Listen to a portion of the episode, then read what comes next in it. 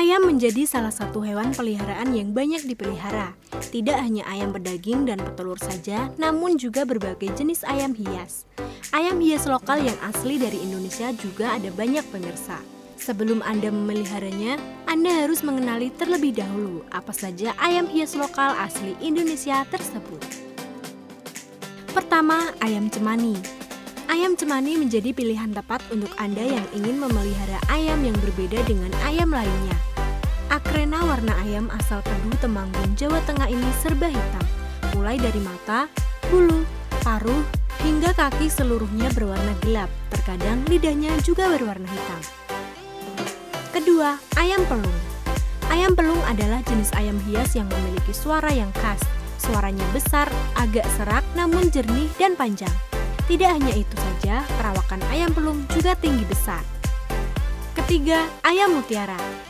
Ayam mutiara termasuk jenis ayam hias yang difavoritkan oleh para penggemar ayam hias.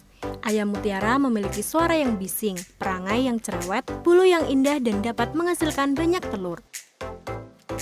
Keempat, ayam kapas. Ayam kapas memiliki bulu yang indah dengan tampilan yang menggemaskan.